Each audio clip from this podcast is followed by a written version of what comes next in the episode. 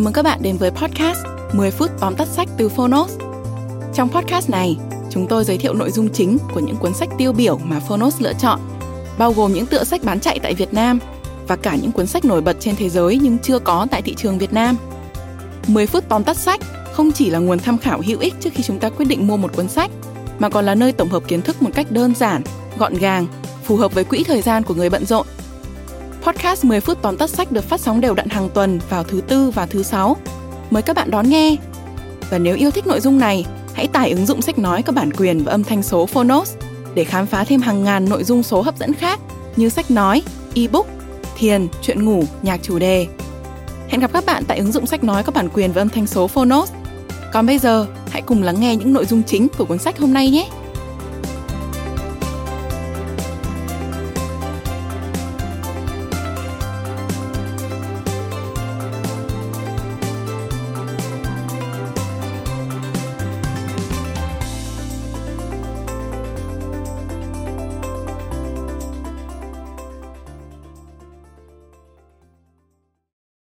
Bạn đang nghe từ Phonos.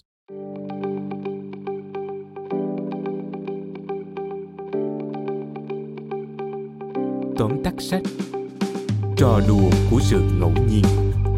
Tác giả Nassim Nicholas Taleb.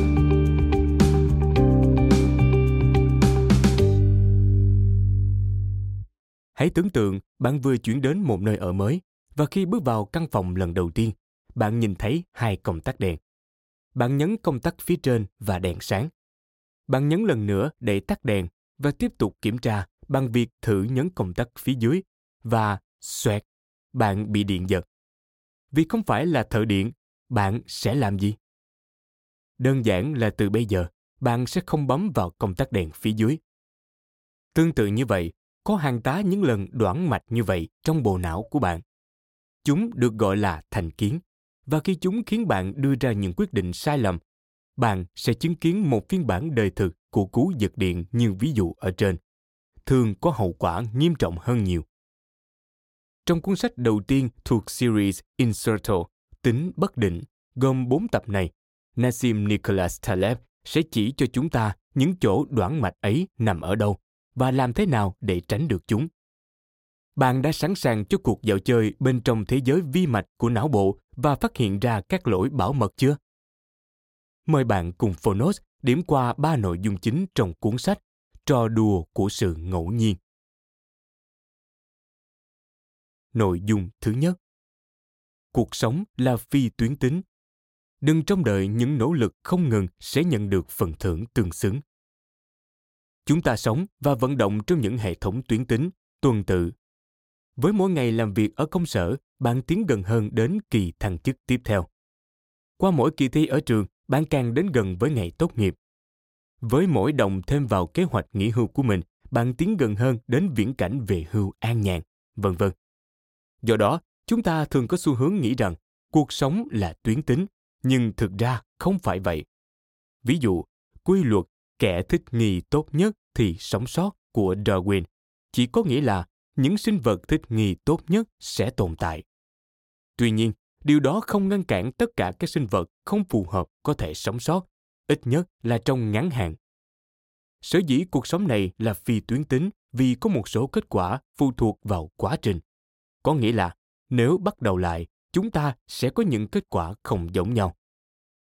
Ví dụ, bàn phím QWERTY mà chúng ta sử dụng ngày nay ban đầu được phát minh cho máy đánh chữ vào năm 1873 mục đích để giữ cho các ký tự không bị kẹt vào nhau khi gõ.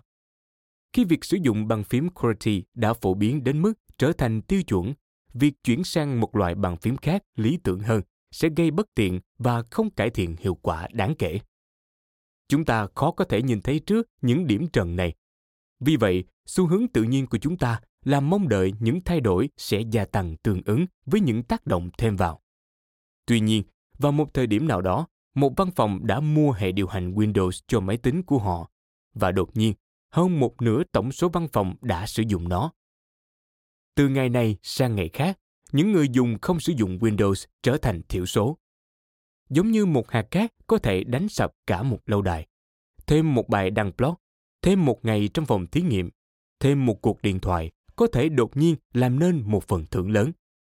Vì không thể nhìn thấy rõ ràng tiến trình của quãng đường dài thêm, hầu hết mọi người đều bỏ cuộc quá sớm. Nội dung thứ hai chúng ta đưa ra quyết định bằng những cảm xúc phi lý trí nếu chúng ta đưa ra một quyết định của mình dựa trên một logic hợp lẽ, chúng ta sẽ không còn tồn tại bởi vì các lựa chọn trung lập và thờ ơ kết quả là chúng ta không tốt lên mà cũng chẳng xấu đi hãy xem xét câu chuyện ngụ ngôn về con lừa của Buridan. Có một con lừa vừa đói vừa khát đang đứng chính giữa một đống cỏ khô và một thùng nước. Do cả hai thứ đều hấp dẫn và cách xa một quãng bằng nhau, con lừa không thể quyết định nên chọn bên nào và cuối cùng chết vì đói khát. Đôi khi, việc đưa ra một quyết định thuần lý trí là điều không thể và trong những trường hợp đó, một chút ngẫu nhiên hay bất hợp lý sẽ là yếu tố giúp chúng ta quyết định. Về mặt này, cảm xúc của chúng ta như hai mặt đồng xu, giúp ta ngừng đáng đo suy xét để quyết định và đi tiếp. Do đó cảm xúc là một mục đích quan trọng trong quá trình đưa ra quyết định. Tất nhiên mặt trái của đồng xu là cảm xúc cũng có thể khiến chúng ta cư xử cảm tính trong những lúc thực sự cần sử dụng logic và lý trí. Nội dung thứ ba. Tận hưởng sự ngẫu nhiên khi nó vô hại và thực hành khắc kỹ để làm chệch hướng khi nó có hại. Mặc dù chúng ta thường hạn chế và đối phó rất tốt với sự ngẫu nhiên, nhưng ở một chừng mực vô hại, sự ngẫu nhiên có thể là những điều đẹp đẽ, hiện hữu trong cuộc sống. Hãy nghĩ về nghệ thuật, âm nhạc, thơ ca, sách hay sự hóm hỉnh. Nếu không có sự ngẫu nhiên, chúng ta sẽ không tìm thấy giá trị thẩm mỹ, vẻ đẹp hay niềm vui trong những điều này như câu nói của người do thái nếu tôi phải ăn thịt loài lợn ô uế thì nó phải là loại ngon nhất. Sự ngẫu nhiên cũng vậy. Chúng ta để mặc cho ngẫu nhiên dẫn lối, nhưng chỉ là những lối đẹp đẽ mà thôi. Một nhà thơ phi lý trí đương nhiên vô hại, nhưng một nhà khoa học phi lý trí thì ngược lại. Để đối phó với loại ngẫu nhiên nguy hiểm, chúng ta cần có một thái độ khắc kỷ. Khi cuộc sống ngẫu nhiên dán những cú đánh bất ngờ và kinh hoàng cho chúng ta, thì lối sống khắc kỷ có thể là một lựa chọn để chúng ta đối phó với nó. Chịu trách nhiệm một cách thanh lịch không tuổi thân không đổ lỗi hay phàn nàn về người khác. Điều duy nhất mà chúng ta nắm toàn quyền kiểm soát và sẽ không bao giờ là ngẫu nhiên chính là hành vi của chính mình. Bạn vừa nghe tóm tắt sách trò đùa của sự ngẫu nhiên. Quyển sách hàm chứa những bài học cuộc sống quý giá với những lý giải sắc sảo về tư duy và nhận thức của con người. Chưa được tưởng thưởng không có nghĩa là mọi cố gắng của bạn sẽ không bao giờ được đền đáp. Hãy tiếp tục kiên nhẫn và nỗ lực hết mình.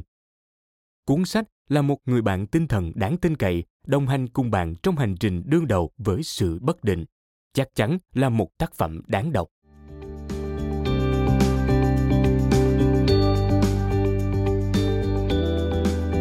Cảm ơn bạn đã lắng nghe tóm tắt sách trên ứng dụng Phonos.